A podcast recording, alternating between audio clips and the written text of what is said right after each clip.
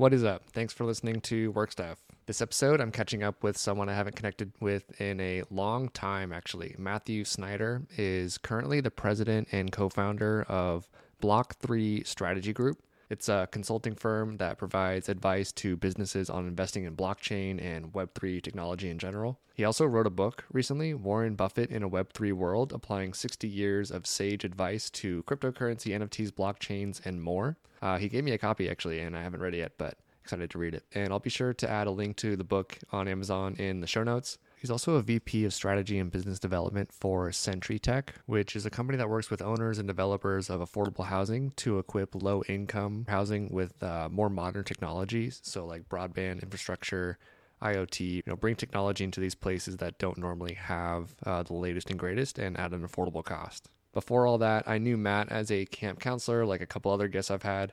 He was someone I definitely looked up to since I was just entering high school and he was just starting college at the time we met. One of the most interesting jobs Matt took early on was to teach English to kids in China. And he shares why he made that crazy big decision at 22. He got his MBA from Loyola Marymount University, which is here in LA. And with that experience, he worked for big name firms like KPMG and Slalom Consulting. Lots of interesting stops along the way during Matthew's career. Really awesome to uh, have him explain all that and kind of go through what he was thinking. Thanks again for listening, and I hope you all enjoy. Welcome to Work Stuff. Can you see my screen? No, I don't think so, cause it's just for listening. I'm the guy who brings up work stuff at parties. My name is Andy, and I want you to join me. Work Stuff, a podcast. Work Stuff, professional stories casually told. Matt, what's going on, man? Good to see you, dude. You ready for some chance? some, So- some camp chance? yes, please. Um, you'd be surprised. I still got some of those stuck in my head. Yeah, I imagine. I was just thinking about them on the way here. How's it going, That's man? awesome. It's going really good. It's good to see you. I appreciate you joining me on my podcast. Um, you want to describe a bit, do a little intro for yourself and describe what you're doing now? Sure, sure. Um, again, thank you so much for having me. I'm glad we were able to make this work and appreciate uh, you know, just the the sentiment that you have of getting to know people and, and their their careers. Uh, my name is Matthew Snider. I currently have two jobs. One focuses specifically on um, working with broadband deployments in affordable housing. So, one of the things that we work as a startup to do is essentially make sure that people who are unconnected have the ability to get high speed internet access. Uh, we also uh, are working to build a software platform for them in affordable housing, student housing. To basically, it's, it's a residential services platform. So we bring educational tools to them, workforce development tools, health literacy, financial literacy, all those kinds of things. Um, and then we we put it out into the building and and let people work with it. We're also Cool. trying to pipe in pipe in some cool AI stuff too to to let people kind of get access to that because a lot of times technology flows from the really really wealthy and fortunate to you know typically poorer or underserved individuals sooner. Sure. So we we wanted to put that um, you know as best we could into that platform.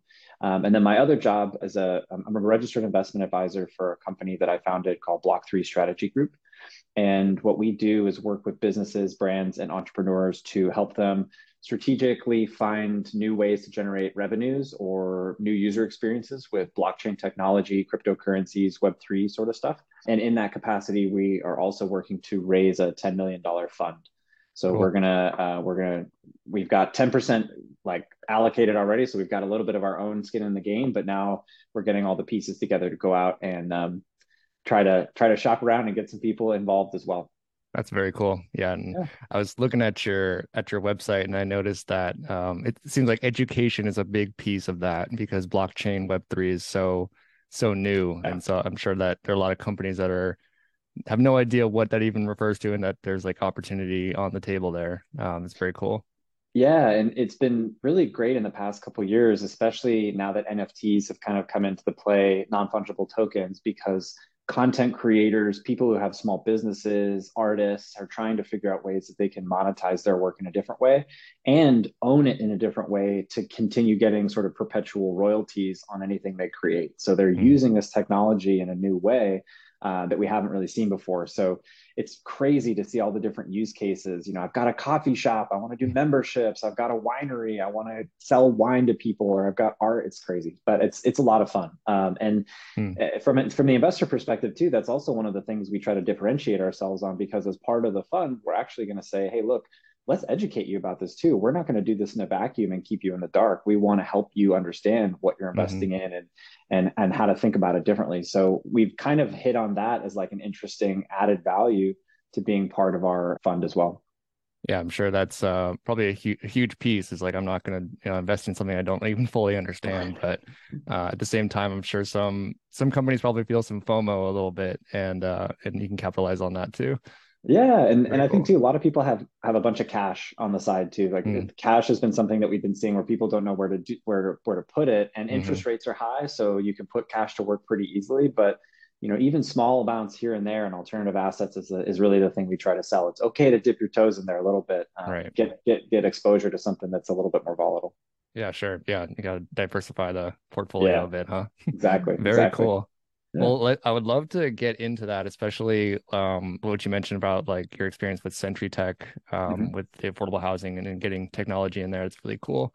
Um, but let's rewind a bit back to how we first met. Um, you know, I'll, I'll, add this in the intro, but um, you know, we went to the same high school, just not at the same time, and mm-hmm. we worked at a at a day camp together, which I always thought was like um, really valuable experience uh, mm-hmm. to kind of like be put out there as an adolescent and mm-hmm. um, you know learn how to kind of like work off the cuff and, and work with people in an uncomfortable environment maybe mm-hmm. um so that that's how we know each other as camp counselors and we actually worked uh, closely together i always looked up to you a bit because uh, you know you, you were entering college while i was entering high school and so you kind of knew mm-hmm. everything i was trying to learn right mm-hmm. um but do you want to describe a bit about like how that experience as a camp counselor um, kind of shaped your career if, if it did at all yeah yeah i think you know one of the one of the things I'll always remember about that was the day that we had to interview for the job. Hmm. Right. And and they took us into this room and they they brought us with a bunch of the other counselors and they said, okay, entertain us. That's basically all they said. Right. And it, it really helped me realize because at Chaminade, when I was in high school, I, I always enjoyed like the the drama aspect. Like I wasn't a big sports person. My mom was always saying, like, you got to do sports. That's how you're going to get into college, et cetera, et cetera totally fine. I think that that's a pretty applicable thing, like now and again.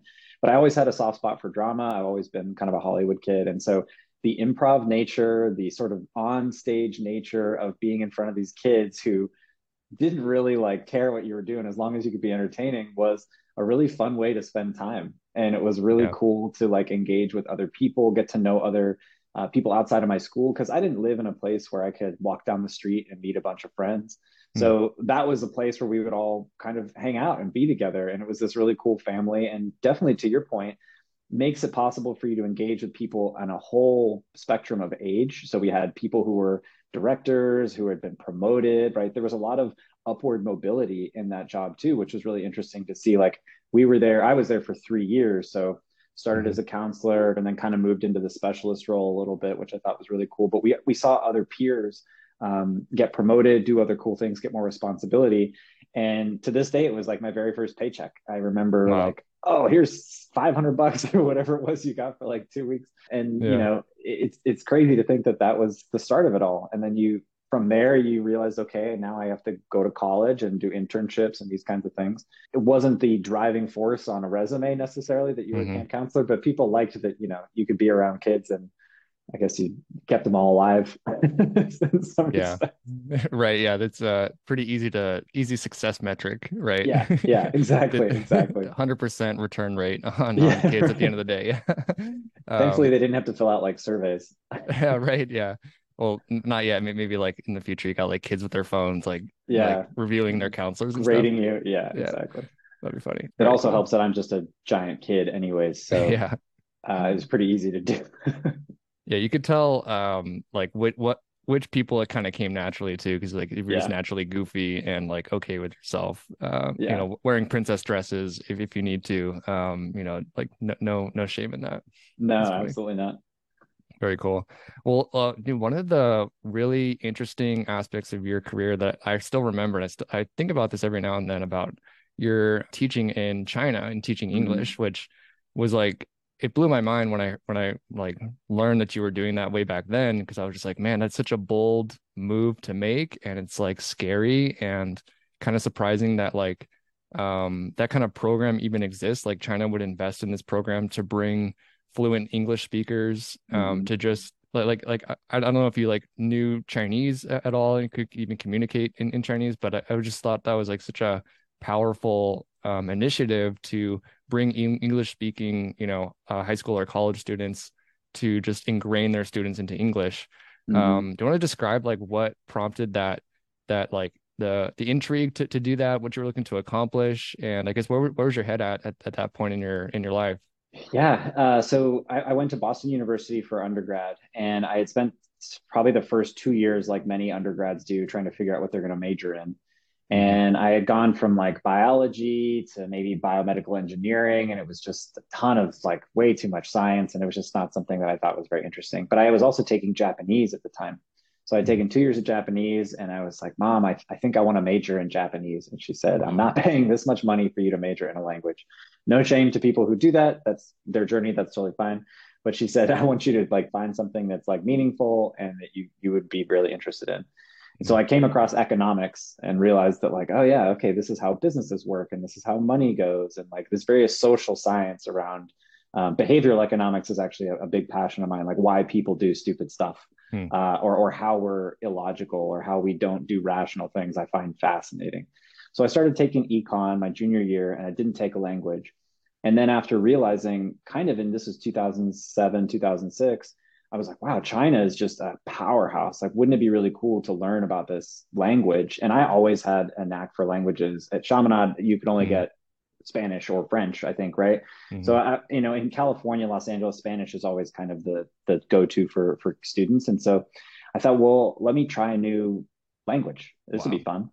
And so I started Chinese my senior year. And by the end of it, I had a final where we had to memorize over like a thousand characters and be able to like read, write, and do all this stuff. But a couple months before that, they said, Hey, we have this opportunity for people once they graduate to go teach abroad in China in a place called Dalian, which is about an hour east of Beijing by plane. Um, so that was a really good opportunity. The real catalyst for it, however, was the financial crisis. So people i graduated in 2009 there was not a job for Brutal. somebody who was 22 that was going to be meaningful right? Like you've got to have some brand recognition or you got to do something that's like a powerful internship. And so my mom I, I, was actually dating somebody at the time and i didn't think i was going to go. I was like i'm not going to do this. And my mom's like that's the dumbest thing. Like you just go do something go have an adventure. You're 22 like it's going to be fine. It's it's going to be like 10 months but it's it's going to be totally worth it and wow. so much to her credit because people like you have heard about it and they thought wow that's a really cool experience or it's followed me wherever i've been and people have said oh that's so cool or that's a great experience mm-hmm.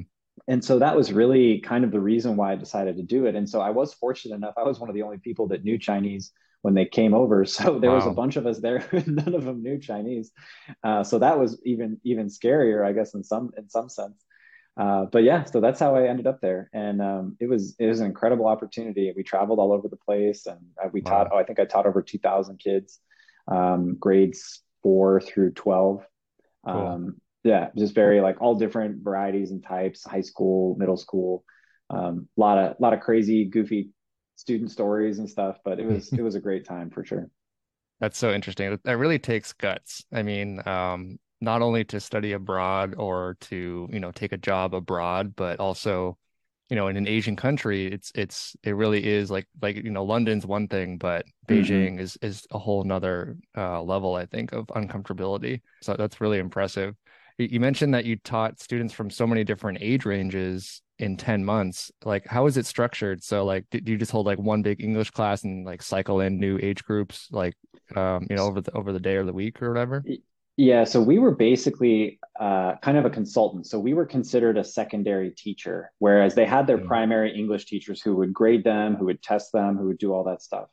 The first semester that I was there, I was working directly at a high school. So it was all 9, 10, 11, and 12th grade. Mm. And I would have different periods, just like you'd have any substitute teacher, any teacher. And I would have, you know, spend a full day at this one uh, campus and then maybe go to the other campus and teach some some other ones. Um, and so that first semester, that was really interesting because I had to do some tests with the kids, and they thought I was like a substitute teacher, so they always had their phone out. They're always trying to like talk to each other and stuff. Um, but it was it was really cool to see them progress because they knew English like really well, mm. and we spent a lot of time. It sounds kind of ridiculous, but my job was really to speak more so they would understand naturally how people spoke. So we watched a lot of movies, we watched a lot of music videos. I showed them pictures of my travels and stuff but it hmm. was really just to talk and have a dialogue about these things. It was the only way I could kind of have an activity. And to the counseling point about like camp counselor, you couldn't have as much fun with them because it was like a structured school scenario, right? So you kind of had to get creative about ways that you could you could engage with them. And then the second semester in the in I think late January, so I was there from September to May, June. Hmm. Um, that was the more middle school. So that was like four, five, six, seven, eighth graders. Um, and that was there was one day when I came in and this probably probably seventh grader just stood up and said, "Teacher, go home." No way. Like, I was like, okay. So, so, I like left and then played blackjack on my BlackBerry outside. It's just like they just they would just tell me random stuff or they would ask random questions and uh, they were so nice though. Just the kids were so cool and they always wanted to like hang out, which was not okay. Yeah. so the teacher, give me your number. Teacher, give me your number. Right. Uh, so that was always just a, a, riot. That's so funny. Well, I'm sure like, you know, blue, blue-eyed Matt, you know, uh, was definitely an anomaly to them. Yeah. Um, I'm sure that was fun. Very cool. And I imagine like um, you were basically just speaking English like normally and and it was up to them to like adapt and like learn about that and be immersed in it. Um, and that was the whole strategy behind it. Yeah, and it was it was a challenge too because you know the reverse is also true speaking english is not an easy language and yep. so a lot of times they would be a little scared or worried about how they're pronouncing things or how things are coming across and you really have mm-hmm. to be uh, empathetic to the fact that like as long as you're trying i'm sure i sounded like uh, like ridiculous when i was trying to pronounce chinese uh, the, mm-hmm. very, the very first time and so i think really just talking with them and, and having conversations was the most fun that I could do. It was kind of like an ask me anything, right? Like mm. you'd come in, you say, What do you want to know about today? Teacher, tell us about your vacations. You're like, okay, let's, cool. tell, let's, talk about these kinds of things. And um, it was it was very fulfilling. It was very cool. Wow, that's awesome.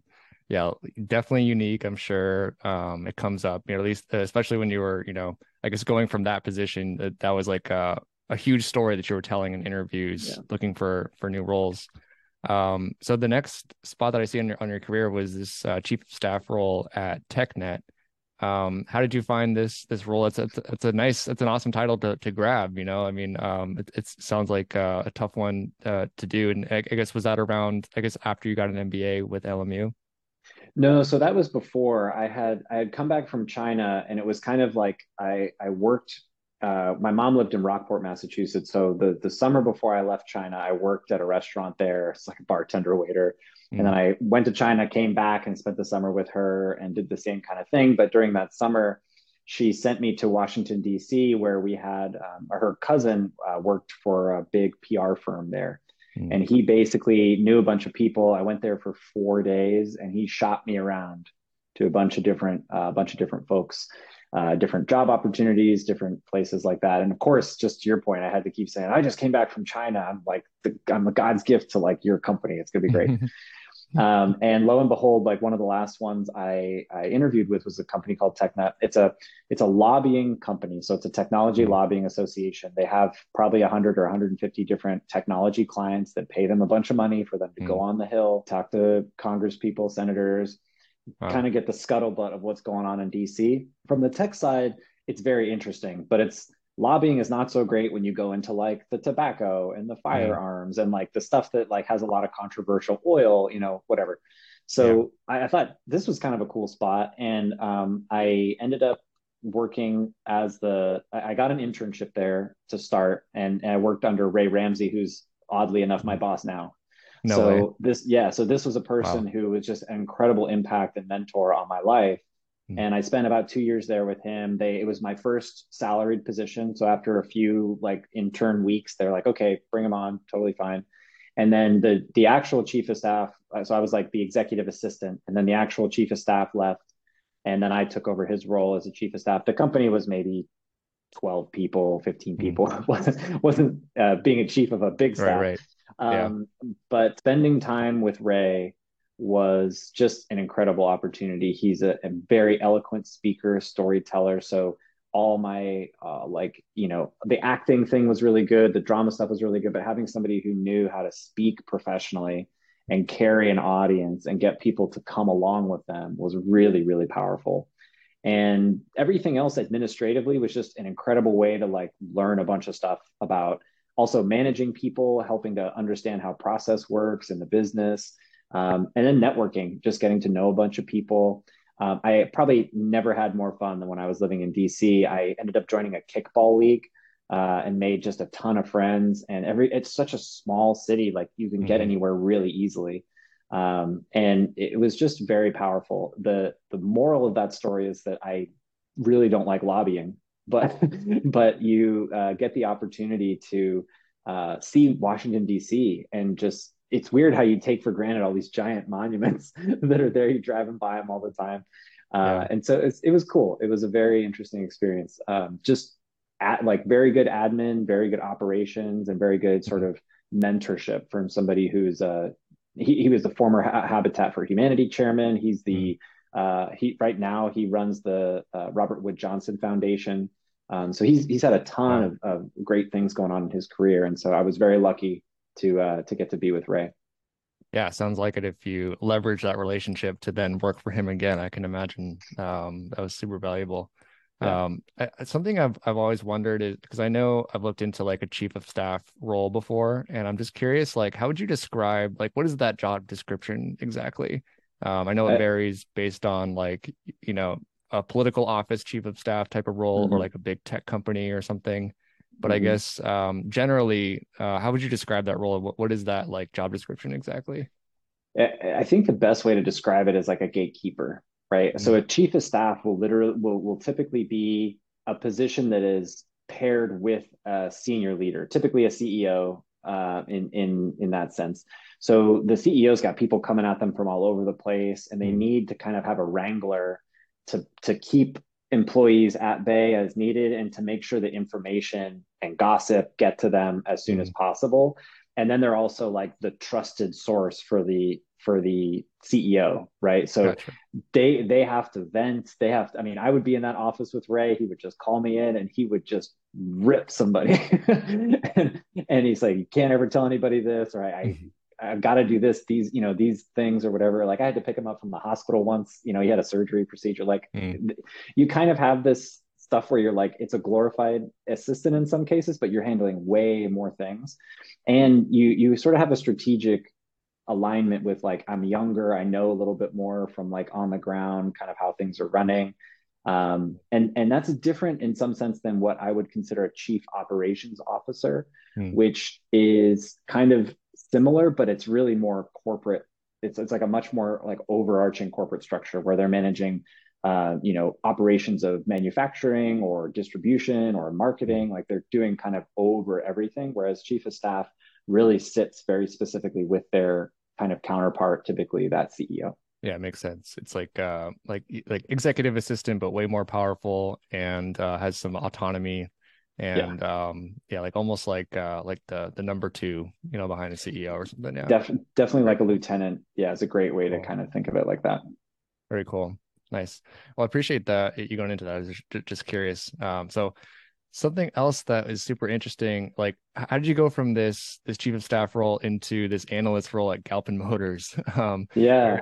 Very um like it, it doesn't really scream Matt to me or or so I'm just curious like how that came to be. I think one thing that's important for people to always remember is that your network is your net worth, right? So, uh, being able to do the things that I've been able to do or the transitions that I've had have always been the result of a, a beneficial network. So, Blake Bachman, who you may have known at Sierra Canyon, Mhm. um, was one of our friends, like Danny Garrett and Tyler. Like we we would always hang out with Blake, Mhm. and his dad, his family owns Galpin Motors. Oh wow. So I, I had been with TechNet for like two years. I was kind of souring on DC. I was kind of Mm. bored. and we weren't really sure where the company was going to go. We, we thought it would might merge with this other company, and those things just take forever, and it was just totally. not something I wanted to do. So I said, actually, I'm going to go to Galpin and sell cars. I'm going to go hang out with my my best friend, and I'm going to go try to sell cars. And the benefit was they said, actually, you'd be really good at selling Aston Martins, Volvos, Lincolns, Jaguars. You could sell all the high end stuff. Nice. I was like, this is going to be great. And I was terrible at it. I was like so, so bad at it. Um, the benefit is that I learned so much about selling cars that if anybody ever wanted to know or needed help understanding how to buy and sell a car, uh, it was it was such a great way to like understand how the business worked. And I was doing I was just so bad at it, and I wasn't making any money, and I was like I was trying to figure out how to live. And my mom came and visited me once in the summer, and she said, "Well, you always thought about going to business school. You should go back to business school." And it made sense because at that point I'd had three or four years of work experience outside mm-hmm. of college. I was in China, I was in DC, I was doing the car thing. And because I knew the family, I said, Hey, I'm really bad at this. Why don't you give me a part time job as like, I'll call people and just kind of get them in the door if you need, but I want to mm. do business analyst work. I'm, I'm, I'm into statistics classes. When I, when I enrolled at LMU for my MBA program, I was doing all kinds of projects and statistics work. And I always really enjoyed that kind of stuff. So mm. I said, let me figure out if there's ways to like make your business more efficient or your costs lower. And no car dealership is employing a business analyst so to true. come yeah to come do this stuff. So we were able to do some really cool work with uh, some of the software they let me have and some of the data they let me have. They just let me pull data.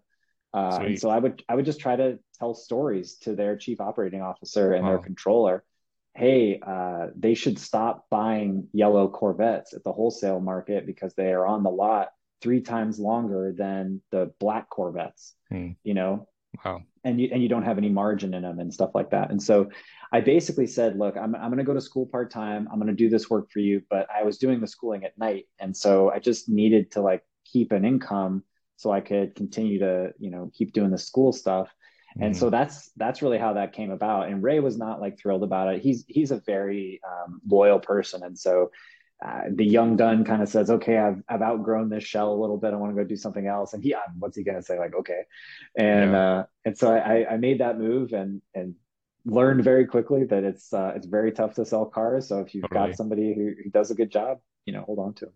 Just want to ask about that because so um, you were on the sales floor mm-hmm. at a dealership Mm-hmm. And then um were, did you move to like their corporate office or were you like in um like in the dealership, like maybe a big dealership and you're in their office for like one location? I'm just curious how that worked. But for the business analyst thing? Right.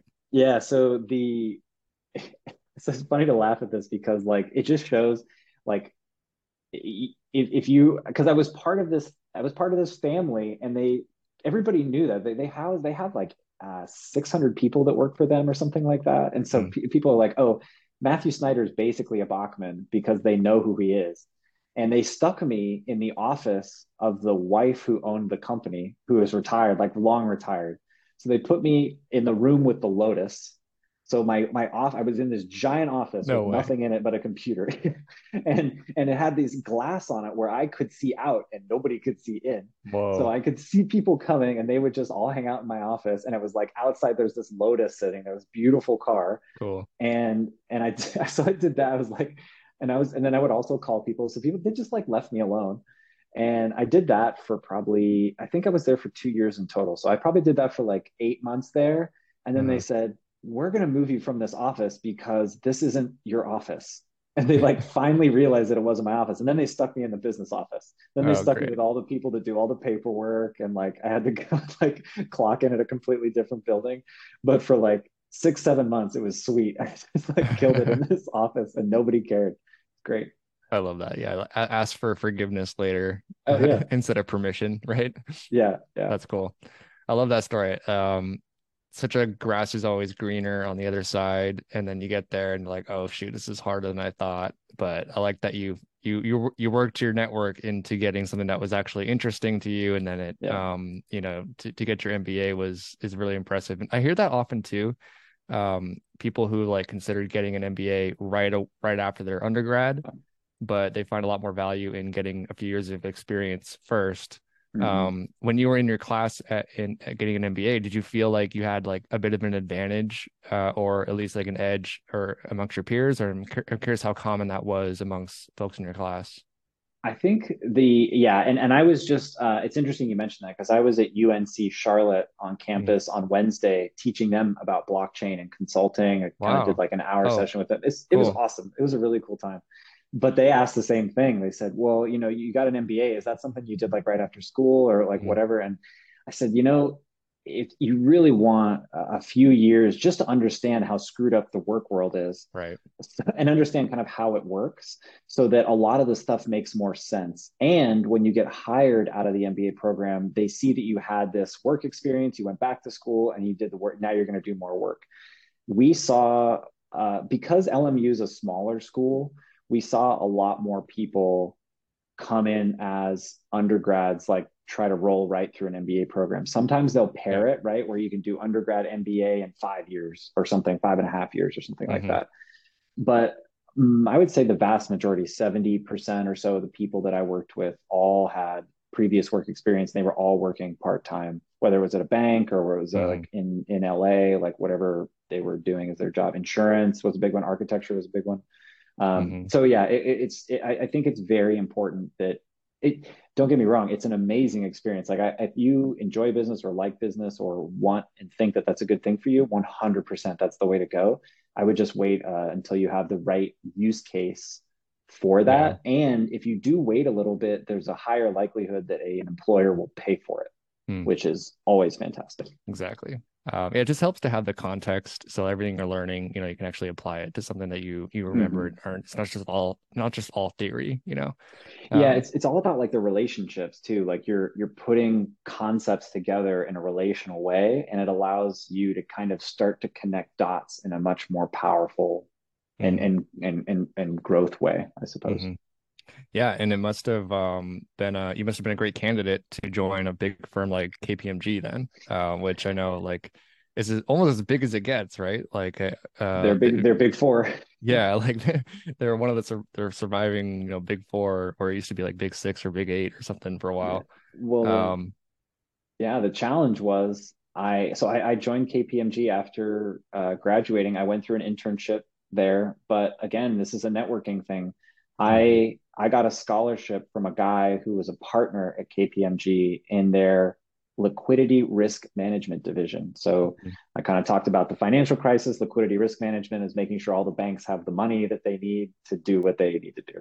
Mm. And uh, I got the scholarship and they sent me to a dinner and uh, the, the, business advisor, like the, the advisor, I guess. Yeah. He said, what do you know about consulting? And I was like, mm, not really a ton. He's like, well, you got the scholarship from this guy he's big at KPMG, and mm. Loyola Marymount is not a target school, mm. and that's always like been a bummer, right? Like in some in some respects, Chaminade wasn't a, a, target school, or like BU was a target school, but it's so big that like and and anybody goes to a college like undergrad's really hard to say, but like MBA programs. It's really important that you go to like a top school to go mm-hmm. to investment banking or to go to Accenture, like whatever these companies are. So we said, you know, it's probably going to be a tough sell for you to get into KPMG because Loyola is not a target school. Hmm. So I went to this dinner and I like wowed this guy and his wife. And then I bothered him for like two months. Nice. And he said, Can I just please have an internship? yeah, sure.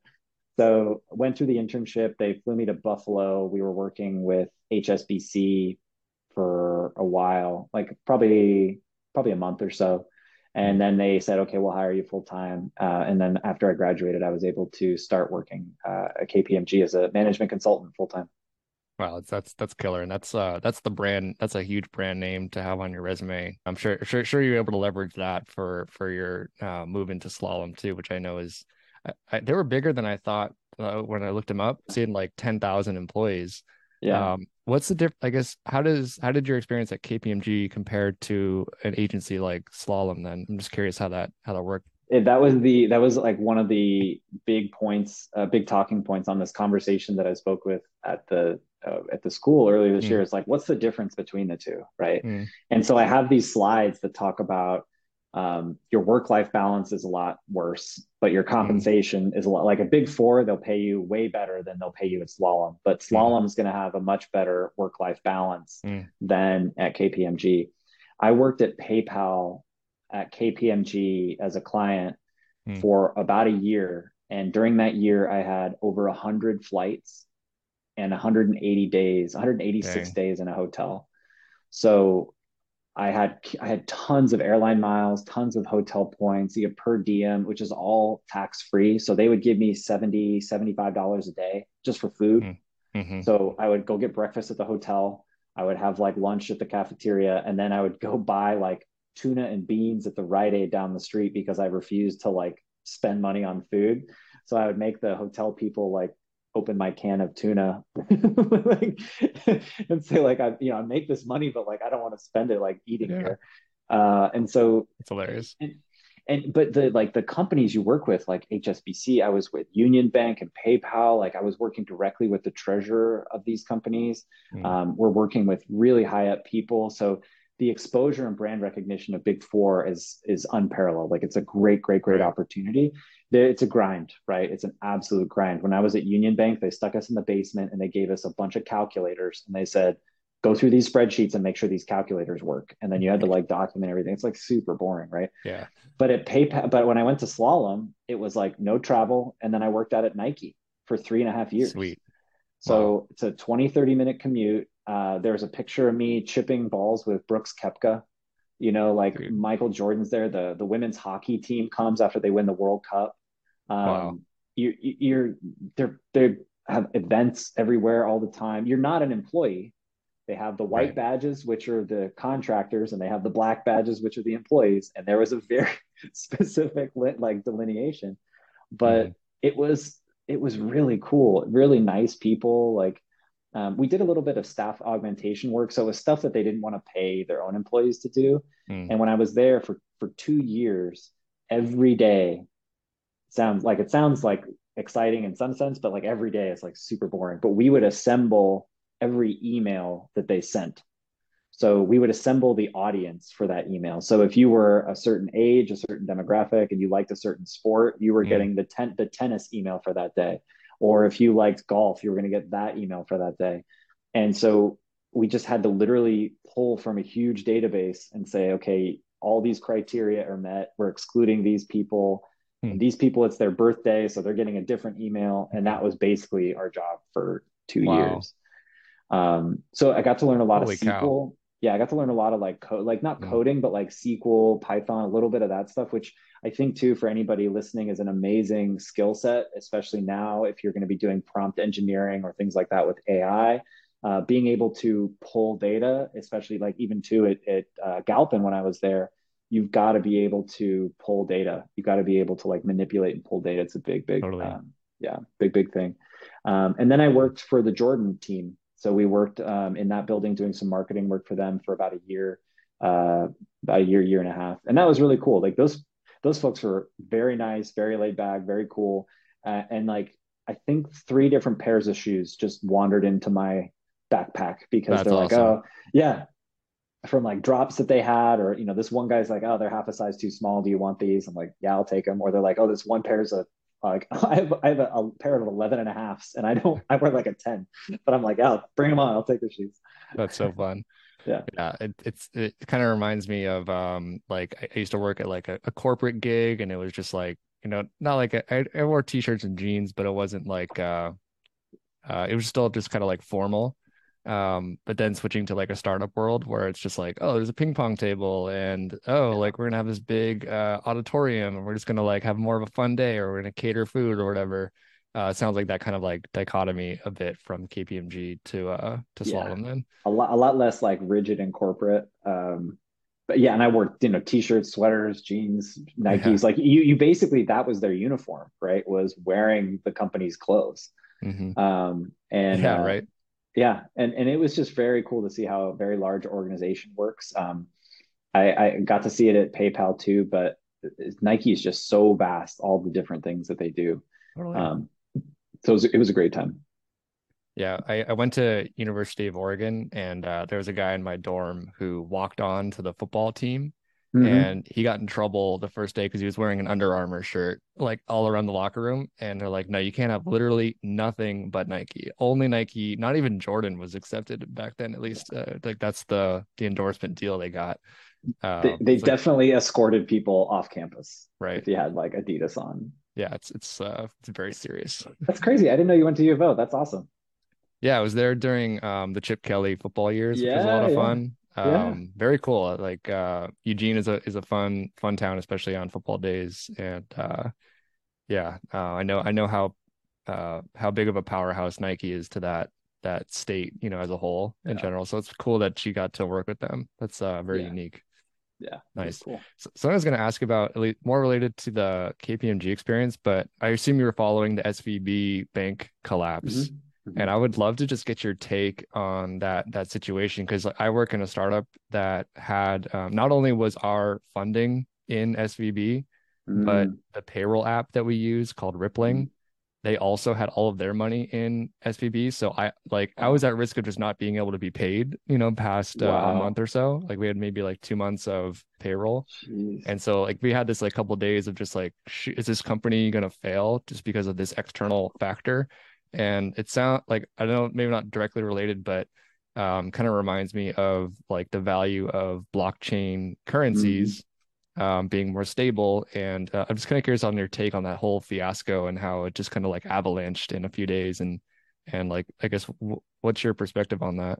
Yeah. Um, well, it's it's it's very always very interesting to see, especially coming from the financial crisis, right? Like we saw specific derivatives that were being used in a time where credit was very easy to get. People were buying homes they couldn't be they shouldn't be buying. Mm-hmm. and all this kind of stuff happened and it just created this whole sort of vacuum of of cash.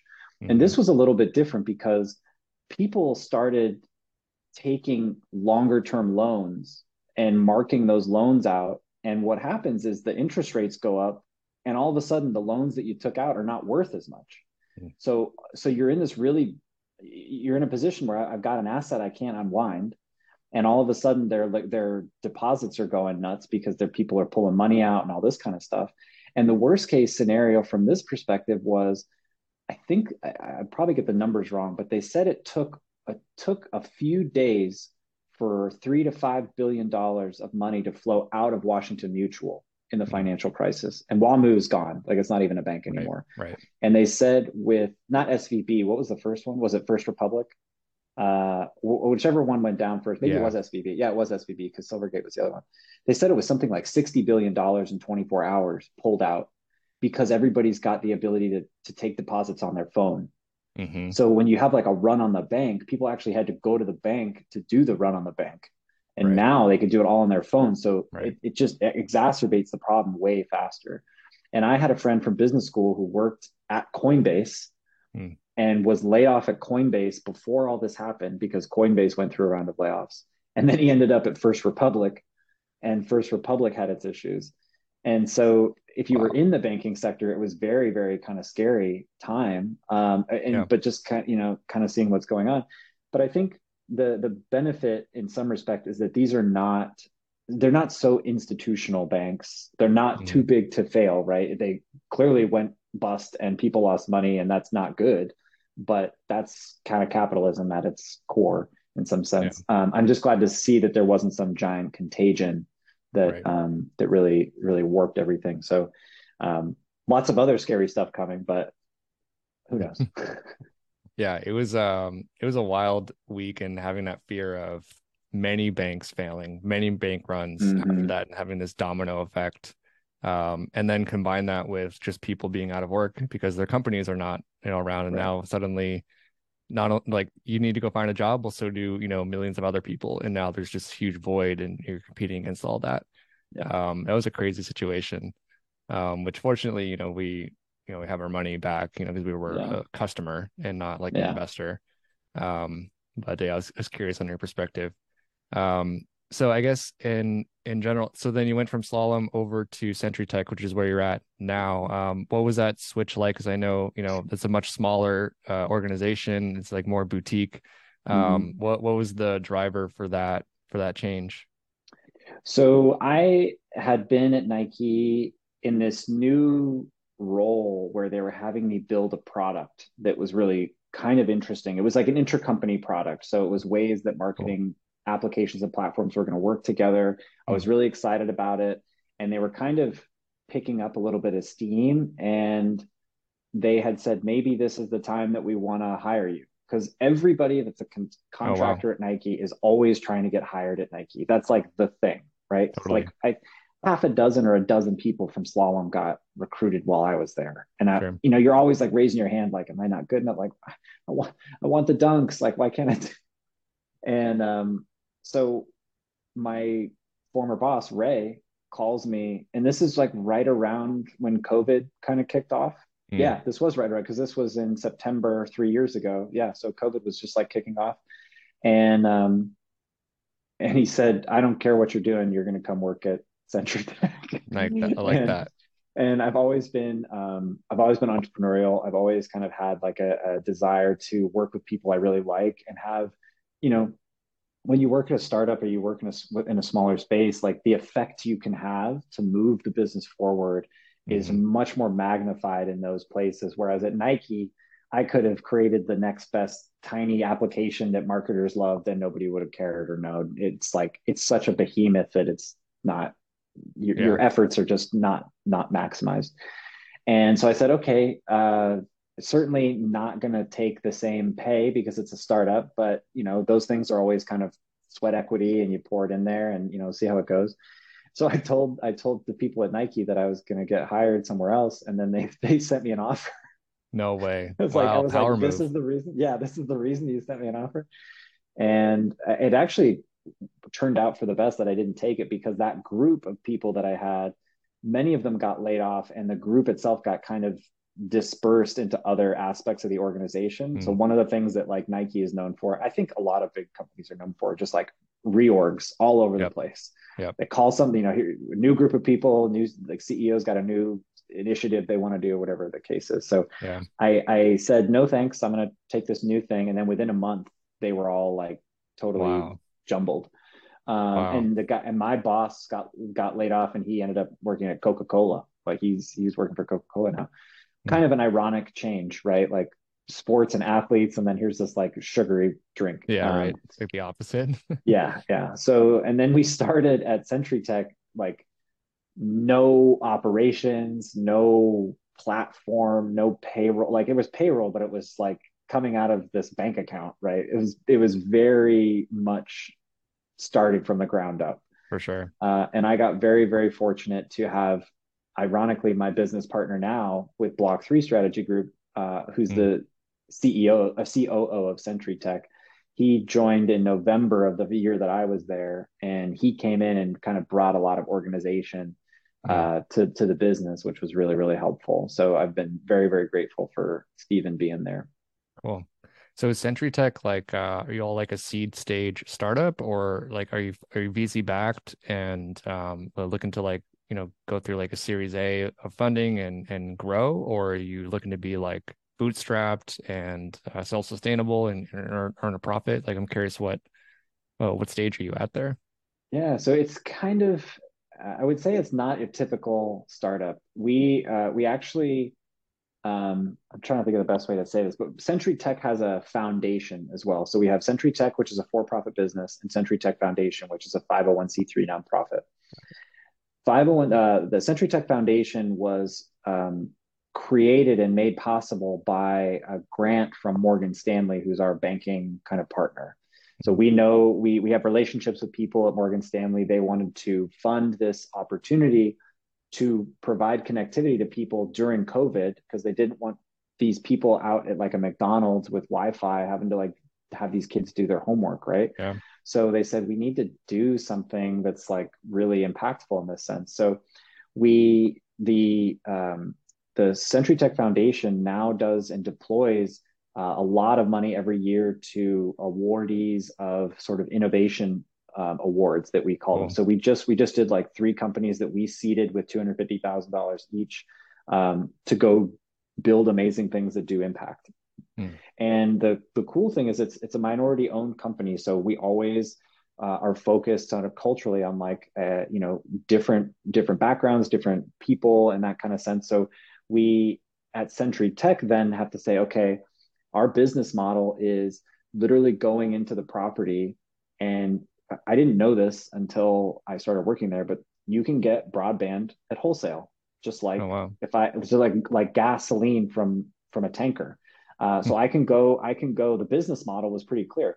I can go to any building that's like 100 units, let's say. I can Mhm. go get a circuit there from any number of providers, and it may cost me 1,200 bucks a month or a thousand bucks a month. And all of a sudden, my cost per unit is like five bucks, seven bucks. But people Wow. are used to paying 20, 30 dollars for for broadband, or you know, you're with Comcast, Verizon, all those, you're paying 80, 100, 120 dollars just for like your service, your TV, all that stuff.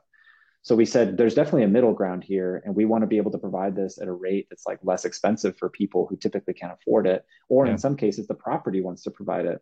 So now we have this ability to go procure broadband at like really low, really low rates, pump it into the property, put everybody everybody in the property has their own individual router, their own individual unique ID. So it's not like when you go to a hotel and you are all sharing the same Wi-Fi. Mhm. So we design an actual building ISP solution, and then we we're in two buildings now. Uh, we're about to get a third. It the, the sales cycle is maddeningly long.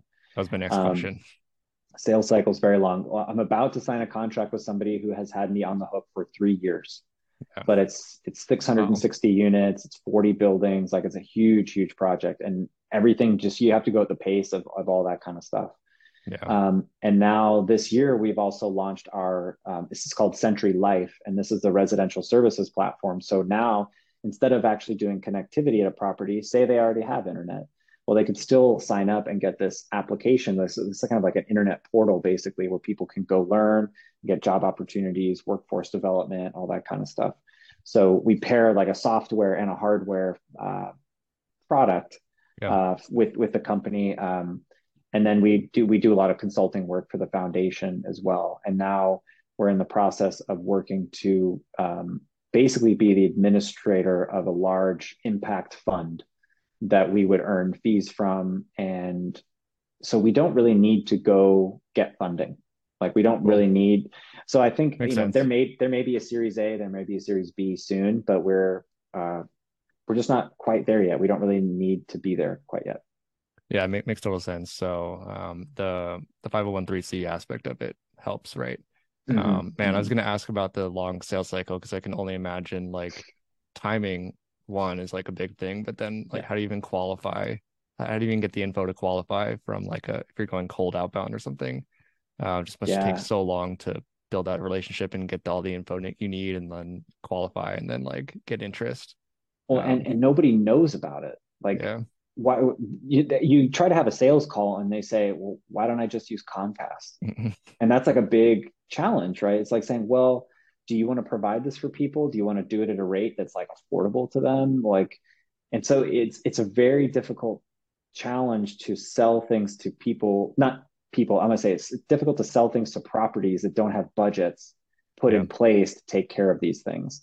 So it's always like it's going to cost you x and they say okay great but we don't have anywhere near that amount of money. So then you wasted your time doing a site visit or they're just not interested or whatever. So Totally. Um, we're, we're looking at kind of other business models as well to see if there's other ways that might be possible to, to have a higher income or more scalable income. Hmm. Uh, but the benefit of the software is that it's like 98% margin, right? Once you create the software, you just have to turn it on to another building and you're off and running. So Yep. there's a lot of opportunities uh, in the space and nobody, there's like no competitors. You know, Yeah. tell me the other residential services platform that's for affordable housing. Like, so that, Yeah. that's the other thing. The market's wide open and completely ignored. So you Yeah. have an opportunity to hoover up a ton of it if you can create a product that people actually want to use. Yeah, your competitor is just status quo nothing, basically. Right. You know, Right. it's just not doing anything about it and Right. uh, not not taking on a big project like this. Yeah, yeah. That's exactly. crazy. Very cool. Uh, early congrats on the on the big contract. Uh, Thank you. Won't, won't try to jinx it. I'll knock on wood for you. But, um, that's that's pretty awesome.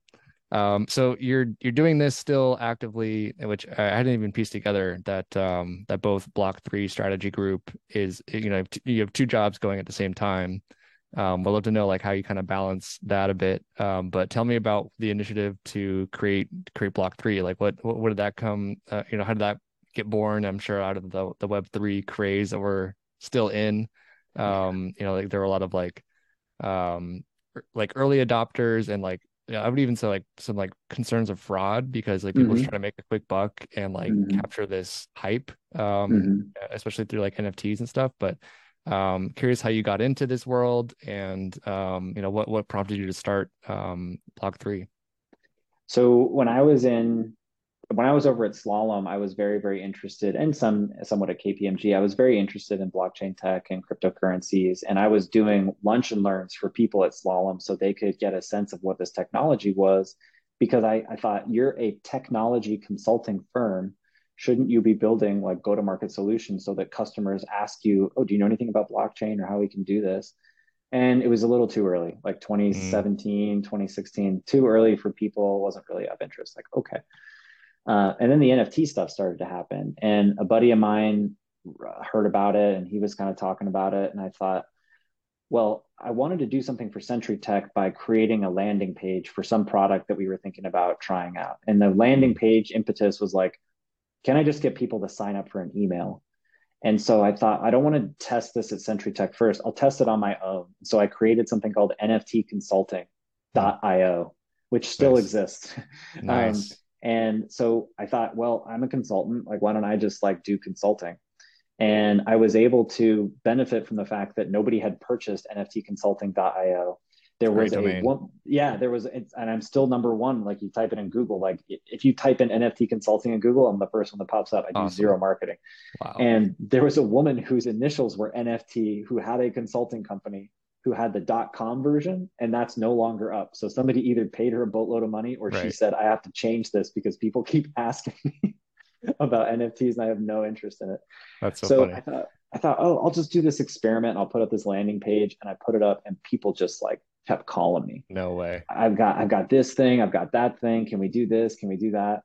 And I'm like, this is great and I got hired like as a, on a retainer for like six months from like a Canadian company that was doing an agency, some agency work.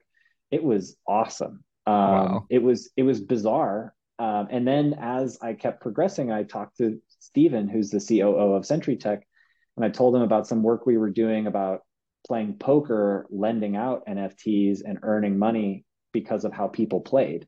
Hmm. And he's like, "That sounds really cool. Why don't you do more of that?" And I was like, "Well, I don't have any money." So he said, Well, I've got two friends and we've got an investment group. You should just join that group. We'll put some money in there. We'll we'll do this NFT thing with you. And I was like, mm-hmm. okay. So we tried doing that and then that worked out pretty well. And they said, well, we want to do this like consulting thing, but we don't want to just be NFTs. Like you should talk about blockchain, you should talk about crypto, like all this stuff. So they ended up buying NFT consulting as a company. But by doing that, it allowed me to get equity in the investment groups. They didn't really pay cash, they just gave me this kind of equity in their investment mm. group. And so we changed it from NFT consulting to Block3, which is supposed to be blockchain, Web3, and everything in between. Mm-hmm. So we wanted to be more generic about that. And then we did that for about a year.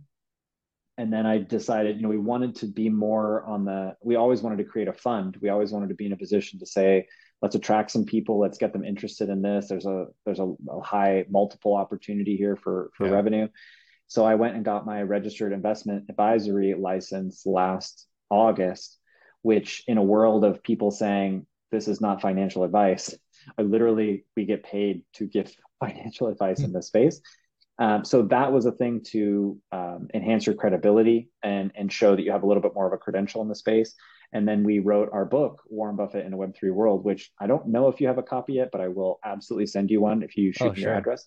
That'd be great. Um, and it was just a fun project. It was such, I was like, if people can write a coffee table book that has all this fluff in there and it's 200 and some pages, I love Warren Buffett. I think that people in the Web3 space don't like him because he hates mm. crypto, but his investment advice is still super applicable.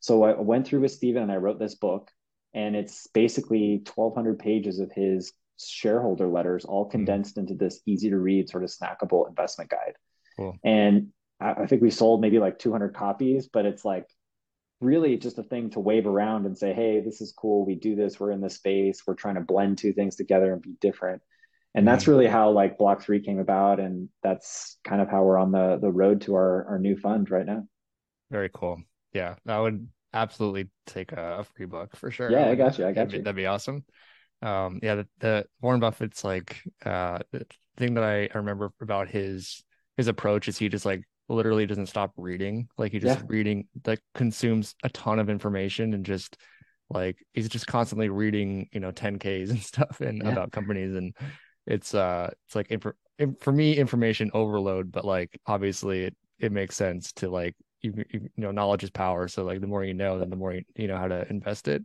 Very cool. And, and so it sounds like the the book um you know helps you with like for, formulate your brand and kind of like yeah. become an expert in the space. You can point to yeah. that and um you know folks can check it out and learn, learn more about it yeah it helps us like we go to conferences and stuff and mm-hmm. i just came back oh, from yeah. vegas and a conference and it's cool i bring a bunch of copies with me and i'll just bring one with me like during the day and i'll show it to people and stuff like that and then somebody be like wow that's really cool and i was like here it's yours. It's yours. Like, what? it's a cool way to like make an impression, and uh, it, it's just it's it's an unreal it's an unreal feeling to like write your own book and and yeah. have it designed and, and all that kind of stuff. So if if anybody ever has any interest, like I highly recommend it. It's definitely worth worth the adventure. Not not super expensive either. So oh really? Did you work with a firm to like uh, package it and yeah. um yeah I guess uh, like you wrote the content, but then they kind of help you put it all together and, and yeah we it. we we wrote all the content. And the first thing we did was had a copywriter and editor look at it a couple times, and then they fixed all the pieces. And then um,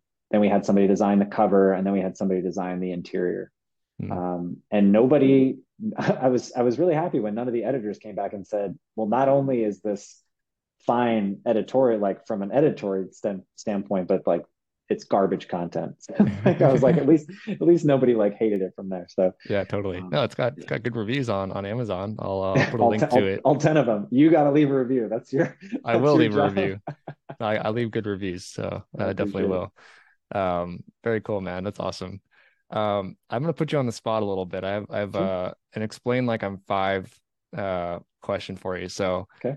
I'll give you a little backstory. Yesterday, uh, a while ago, I was asking my mom to send me some links from Amazon of things that um, I can get for her, and I mm-hmm. thought it mm-hmm. was a simple request, right? And then she asked mm-hmm. me like, "What is a link?"